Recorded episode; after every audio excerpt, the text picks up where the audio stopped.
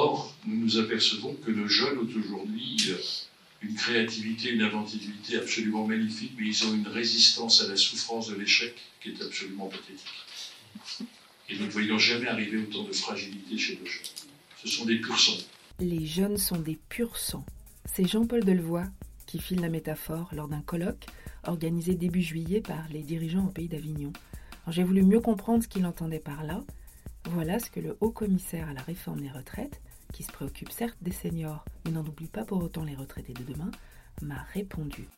Tout le parcours éducatif, notamment parental, a complètement changé. Avant, on demandait aux enfants d'être obéissants. Maintenant, on les incite, on les stimule quelquefois d'ailleurs en ne les protégeant pas assez de la cruauté du monde. Donc ce sont des, jeunes qui mûrissent très vite, à toute, vitesse. Ils ont une créativité stimulée d'ailleurs par les appareils dont ils disposent.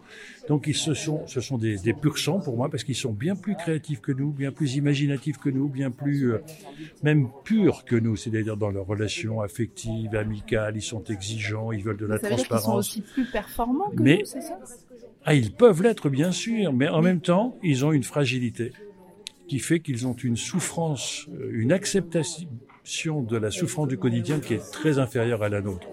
Nous, on était élevés Ça un donne peu. quoi dans les entreprises alors quand on voit ces jeunes pur sang arriver Ça veut dire qu'il faut avoir une attention très particulière sur leur fragilité, mais aussi leur potentialité, faire en sorte qu'ils soient dans un environnement positif, dans un environnement euh, qui euh, optimise leurs talents, et c'est cela ce que l'on doit euh, embarquer et qui est très différent par rapport à notre génération.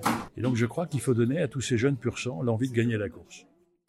Un podcast de cadre emploi.